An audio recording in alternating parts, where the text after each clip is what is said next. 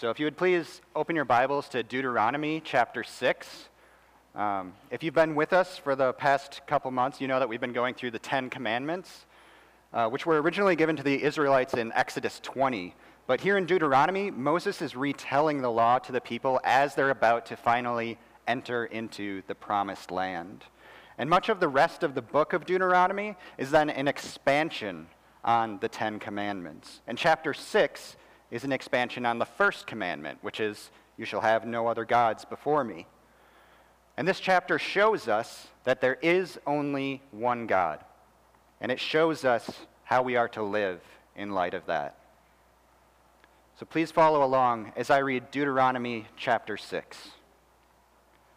Now, this is the commandment, the statutes and the rules that the Lord your God commanded me to teach you, that you may do them in the land to which you are going over, to possess it that you may fear the Lord your God, you and your son and your son's son, by keeping all his statutes and his commandments, which I command you all the days of your life, and that your days may be long.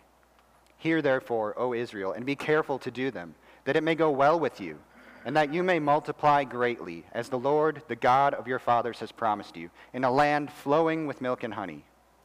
Hear, O Israel, the Lord our God, the Lord is one. You shall love the Lord your God with all your heart and with all your soul and with all your might. And these words that I command you today shall be on your heart. You shall teach them diligently to your children, and shall talk of them when you sit in your house, and when you walk by the way, and when you lie down, and when you rise. You shall bind them as a sign on your hand, and they shall be as frontlets uh, between your eyes. You shall write them on the doorposts of your house and on your gates.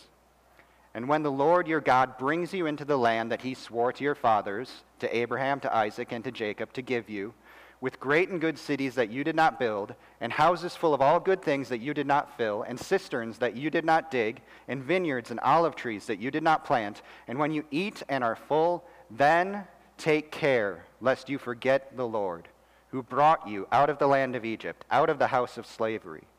It is the Lord your God you shall fear him you shall serve, and by his name you shall swear. You shall not go after other gods, the gods of the peoples who are around you. For the Lord your God in your midst is a jealous God, lest the anger of the Lord your God be kindled against you, and he destroy you from off the face of the earth.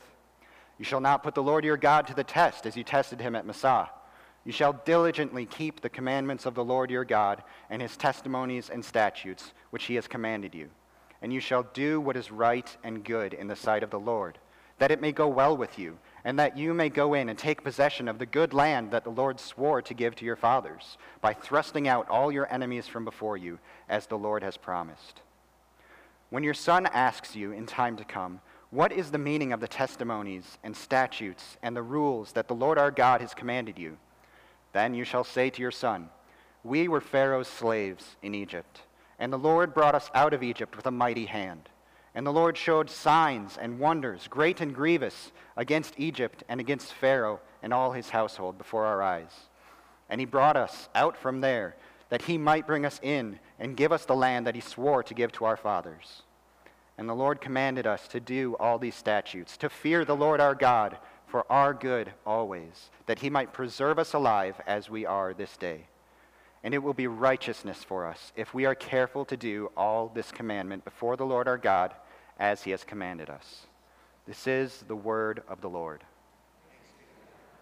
Let's pray. Heavenly Father, you are the one true God. Lord, we pray that you would open our eyes to the truth of your word today. Help us to understand it and to receive it. Great is your name, O Lord, and worthy to be praised. In Jesus' name we pray. Amen. Well, think about the most comfortable pair of shoes that you ever owned. I had this pair that I got when I was 16 years old, and I wore them probably every day for about 10 years.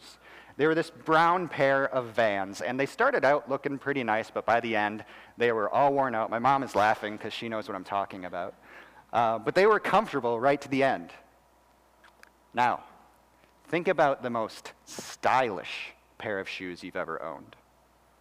Chances are it's not the same pair as the most comfortable shoes. It seems like the nicer looking the shoe, the less comfortable they are. There's rarely any overlap between a shoe that's really comfortable and really stylish, unless you buy from Perry. now imagine that wasn't the case. Imagine that someone finally invented the perfect shoe. It's the most comfortable shoe you've ever worn. It's the most stylish shoe you've ever seen. It goes with any outfit. Foot pain is a thing of the past. They have lifetime guarantee, and best of all, they're free. Every other shoe looks ugly in comparison. Every other shoe is uncomfortable in comparison. In fact, all other shoe companies go out of business because no one wants their shoes anymore. There is now one shoe, and it is perfect, and it is free. Would you lament the fact that there's only now one shoe to choose from? Or would you welcome the fact that the perfect shoe is now yours? When something perfect exists, there's no need for any other option. You'd have to be a fool to desire any other option. In fact, any other option would be objectively worse for you. And we don't do that, right? We're not foolish. We don't pursue imperfect things more than the one perfect God, right? We're Christians. Well, I wish that was true, but the truth is we all have idols in our lives. We all pursue imperfect things to find our ultimate worth and fulfillment rather than loving our one perfect God. There's always something out there that we trick ourselves into thinking that we need. If I could just have such and such, everything would be okay.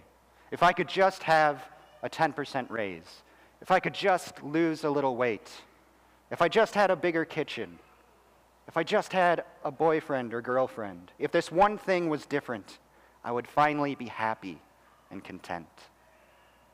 And even if it's not necessarily a sinful thing that you're wishing for, if you're putting all your hope into it, it is an idol. Even good things become idols when we make them our ultimate things. We consistently put on the ugly, uncomfortable shoe when the perfect one is right there waiting for us. We wander from God. We don't believe that He is perfect and that He is enough for us.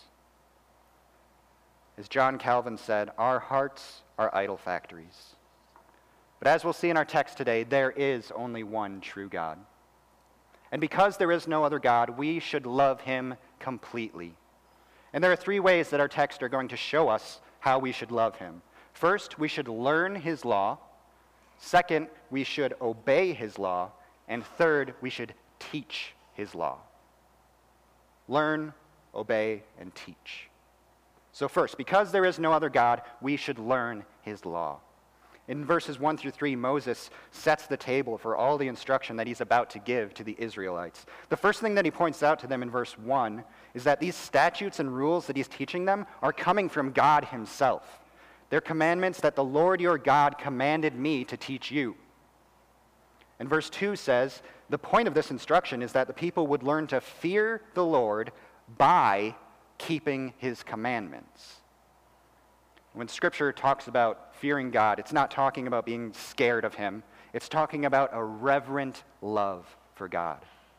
And Moses is saying that to fear the Lord, to love the Lord, is to keep his commandments. Moving on to verse 4. Hear, O Israel, the Lord our God, the Lord is one. This verse is known as the Shema, which is Hebrew for the word hear, and it's a clear statement that there is only one God. See, the people are about to enter the promised land where it's filled with people who worship many gods, which is kind of like our culture today. And Moses is reminding them not to wander from the one true God, even if everyone around them already has. Well, he continues with another well known verse, which is known as the greatest commandment. You shall love the Lord your God with all your heart, and with all your soul, and with all your might. Jesus himself cites this command as the most important commandment in all of the law. And these words are important enough that Moses goes on to show just how central they should be in our lives. He says these words should be on our hearts, that we should teach them to our children, talk about them at every opportunity, bind them as a sign on our hand, and write them on our doorposts. Those who love the Lord are to learn his laws, to meditate on them, talk about them, and read them. These words are central to the Christian faith. They are central to our relationship with God. To neglect his commandments is to neglect our relationship with him. One of my childhood friends growing up, he loved everything to do with the Titanic. Not the movie, the actual boat. He knew everything about it. He knew how it was made, how it crashed, the dimensions of it, everything. And sometimes it was kind of fun to quiz him on it. We would ask him how many windows the Titanic had or how many survivors there were, and he always had the answer. We could never stump him. It was kind of fun to put his knowledge to the test sometimes. Other times, though, the kid just wouldn't stop talking about it. he would go on and on about the Titanic at recess, at lunch, the bus stop. And I loved the guy, but I didn't want to hear any more about the Titanic. I didn't care how many tons of coal it burned every day, how much food was on board. Who cares? The fact is that my friend loved the Titanic, and he simply couldn't keep it to himself. And he didn't know what to do with that love other than to pour himself into it, to read everything about it, to talk to anyone about it who would listen or pretend to listen. the problem was that no one else had any reason to share his, his enthusiasm. Well, verse 5 says that we are to love the Lord our God with all our heart, soul, and might. Kind of like my friend with the Titanic. But what's our reason for doing so? Why should we put him above all other desires in our life? Why should we learn his laws and talk about his laws with such enthusiasm? Well, we're told why in verse 4. The Lord our God, the Lord is one. We are to love the Lord with all our heart, soul, and might because he is one. There's a reason why the Israelites are always looking back on their history.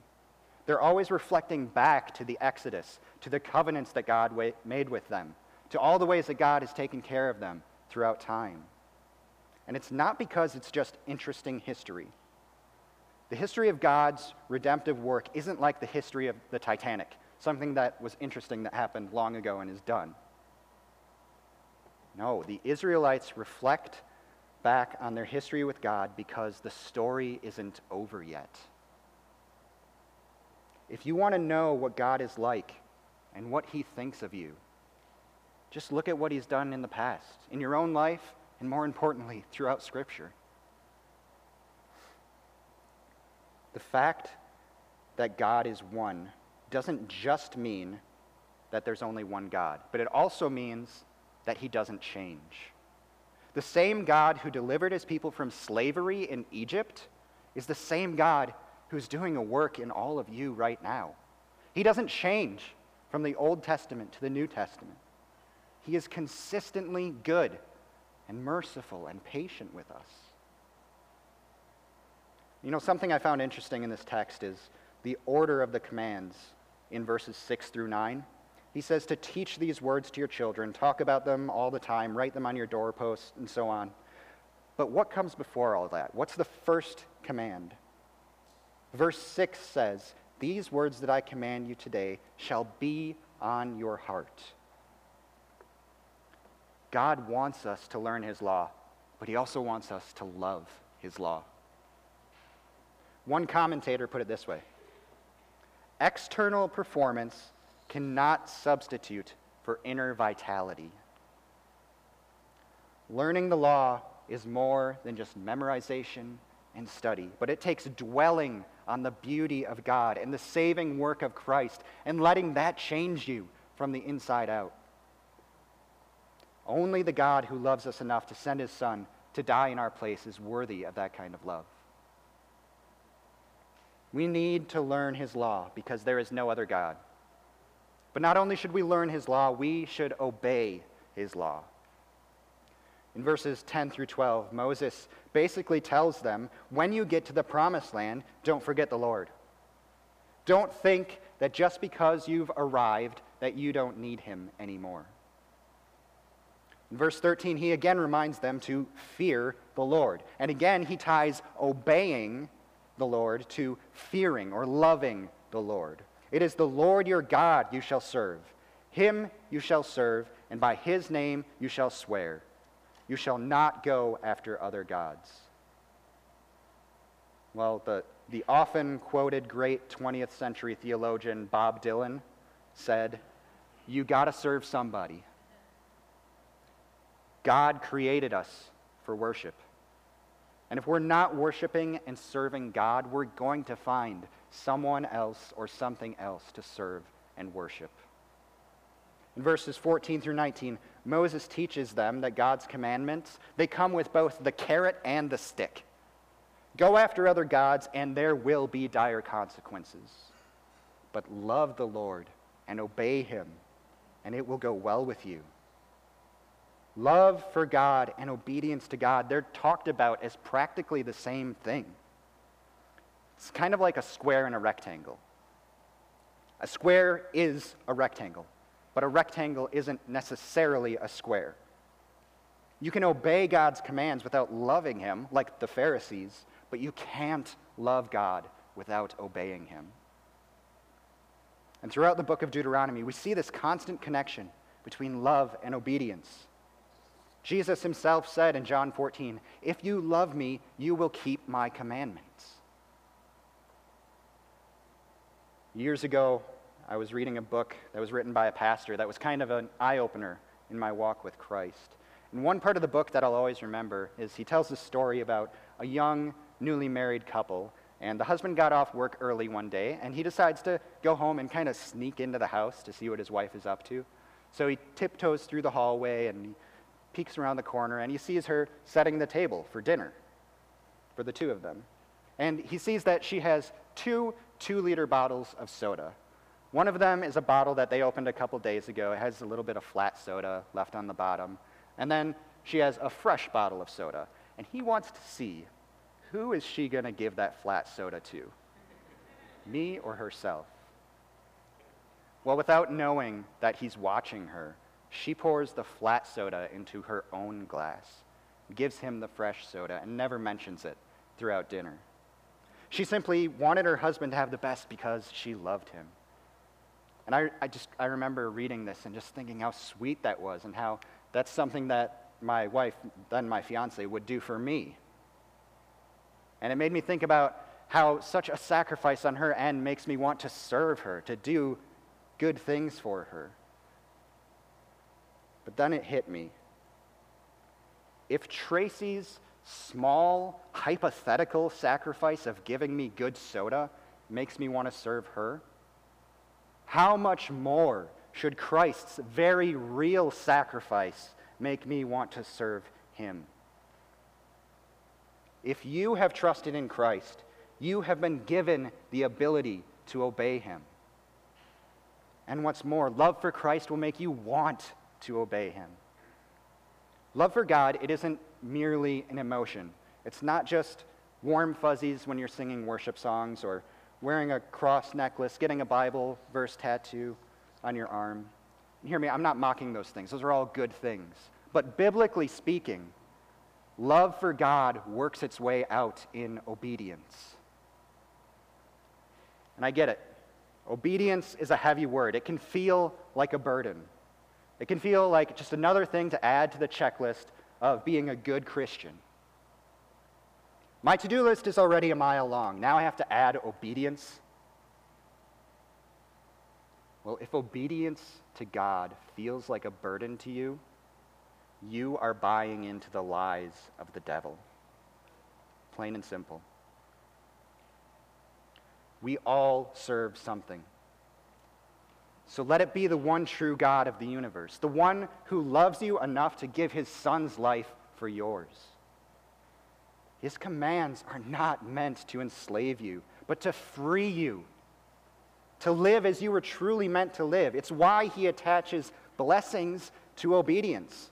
Living how you were designed to live has advantages. If you have confessed Jesus as your Lord and Savior, God is for you. His commands are for you. Do you believe that? Do you believe that there is only one true God and that His ways are truly good? If so, then put your money where your mouth is. Learn His laws and obey them. And if we believe that there is only one true God, then we must also teach His law. Moses continues by giving the people instruction for teaching the law to their children. So if you don't have kids or if you're empty nesters, you're free to leave. Be gone. This doesn't apply to you. That's a joke. If you don't have kids in your household, let me tell you something. You do have kids here in the household of God. And maybe you've heard that before. It might sound like a cute sentiment or a platitude, but this is serious. You might not all agree with how we do infant baptisms here, and that's okay. But I think we're all being sincere when we raise our right hands and we vow to help the parents in the raising and discipling of their children. And even if you've never made such a promise, you're still not off the hook.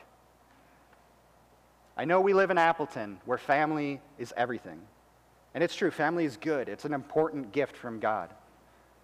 But I'm going to say something that might be challenging for those of us who have grown up in the Fox cities. Your biological family is not your first family. The family of God is. In Matthew 12, when Jesus was teaching crowds of people, his family came looking for him. And when it was told to him that his mother and brothers were looking for him, he said, who is my mother, and who are my brothers? And stretching out his hand toward his disciples, he said, Here are my mother and my brothers. For whoever does the will of my Father in heaven is my brother and sister and mother. James K.A. Smith, who's a Christian author, he says that churches need to become communities in which the bloodlines of kin are trumped by the blood of Christ where natural families don't fold into themselves in self regard. The church constitutes our first family. In Ephesians 2, Paul says, You are no longer strangers and aliens, but you are fellow citizens with the saints and members of the household of God. The family is not constrained to biology and houses. The church is a family. And as a family, we have a special relationship with each other. And with that comes special responsibilities toward each other. For those of you who have never raised children, this passage is for you. For empty nesters, this passage is for you. Back to the passage. In verse 20, Moses begins by saying, When your son asks you in time to come what the meaning of the commandments are, Moses says, when your son asks you, not if. The implication is that if we are living according to God's commands, it will inevitably spark curiosity in our children. So when they ask the meaning of these commandments, uh, what it is, how does Moses instruct them to respond? Does he say, tell them these are the rules for being a good person? Does he say, just these are the laws, therefore obey them? No. He tells them to explain God's commands by talking about what God has done for them. And again, the connection is made between obedience and love. We keep these commands because God loves us. You want proof? Look at how he delivered us out of Egypt. Look at the land that he's brought us into. The pattern given for teaching the law to our children is first by telling them about God's love, the gospel, as our motivation for keeping the law. The Lord is one, and the goodness of his law, the goodness of his law, is to be made known to our children. Maybe you have something in your possession that used to belong to someone who's passed away. It could be jewelry, a book, some trinket. And those items that have been passed down to us from our parents or grandparents, they always mean so much to us. They're worth more to us than just their monetary value. And when you think about someday when you pass away, where you want that item to go, chances are it would just make your heart soar if it went to your children or someone that you loved. It might be an item that has no real worth or practical use, but it's valuable to you because of who it came from, because of your relationship with that person. And much more than passing down family heirlooms, how much more should we pass down God's law to our children? And the reason why is the same because of who it comes from. Psalm 19, which we've been singing before the sermons, it says that the law of the Lord is more precious than gold. Passing down the law to our children is a far greater privilege than passing down any family heirloom. We'll get to it, Luke. How do we raise our children in the Lord? Well, let's look at the scripture. In verse 20, it says, to explain the meaning of the law when your child asks. So, does that mean we should just sit back and passively wait for our children to ask? No. Go back to verse 7 earlier in the chapter and following. It says, Teach the law to your children diligently. Several other Bible translations say to teach them repeatedly. The NIV says to impress them on your children. There is nothing passive about the ways that we should be teaching our kids about God. So, what do we do? Family devotionals, family worship, reciting the catechism, reading scripture together, praying together, going to church even when you have a good excuse not to? Well, yes, to all of those, and probably more.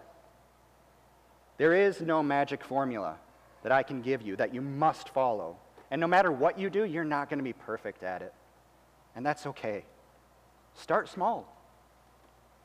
Ask your child some questions about their faith. You might be surprised where the conversation goes. Start praying before meals.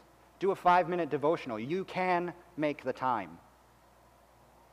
Start to make Jesus a member of your family. For those of you without kids in your home, have you asked yourself how you can play a part in discipling the kids in this church? Have you considered praying for them regularly? We tend to think about kids as the church of the future, but they're not. They are a part of the present church, they are the body of Christ. Have you considered volunteering to help teach them on Sunday mornings or on Wednesday night in our upcoming ministries?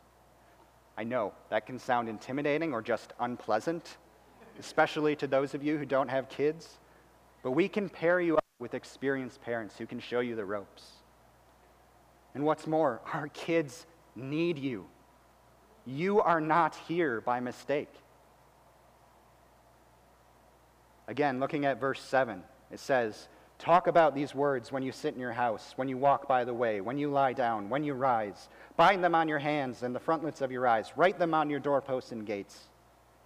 Parents, the way that you live your life is ultimately the best tool that you have in shaping your children. They will see what makes you upset, what makes you excited, how you spend your time and your money. They will see these things and they will learn from them, whether you intended them to or not. So make sure that what they're seeing is what's truly important, that Jesus is everything, that the trials of this world don't even compare to the glory that is to come. The point is this our kids are constantly being shaped by the things that they're doing and the people that they're spending time with. And we live in an increasingly secular culture. One hour a week at church, or hour and a half, is not enough to shape our kids' hearts. There are a million other idols out there trying to seduce them. And I'm not trying to be an alarmist. I'm not saying we should retreat from culture. But God created us to worship, He created our kids to worship. And God has given parents as the ones who spend the most time with their kids the ones who have the most influence over, over them, and frankly, the ones who care about them the most. So, the church, that's all of us, we have a special responsibility toward your kids. But you, as parents, also have a special and distinct responsibility towards your kids' spiritual development. You are in a position to shepherd your kids in a unique way that the church isn't.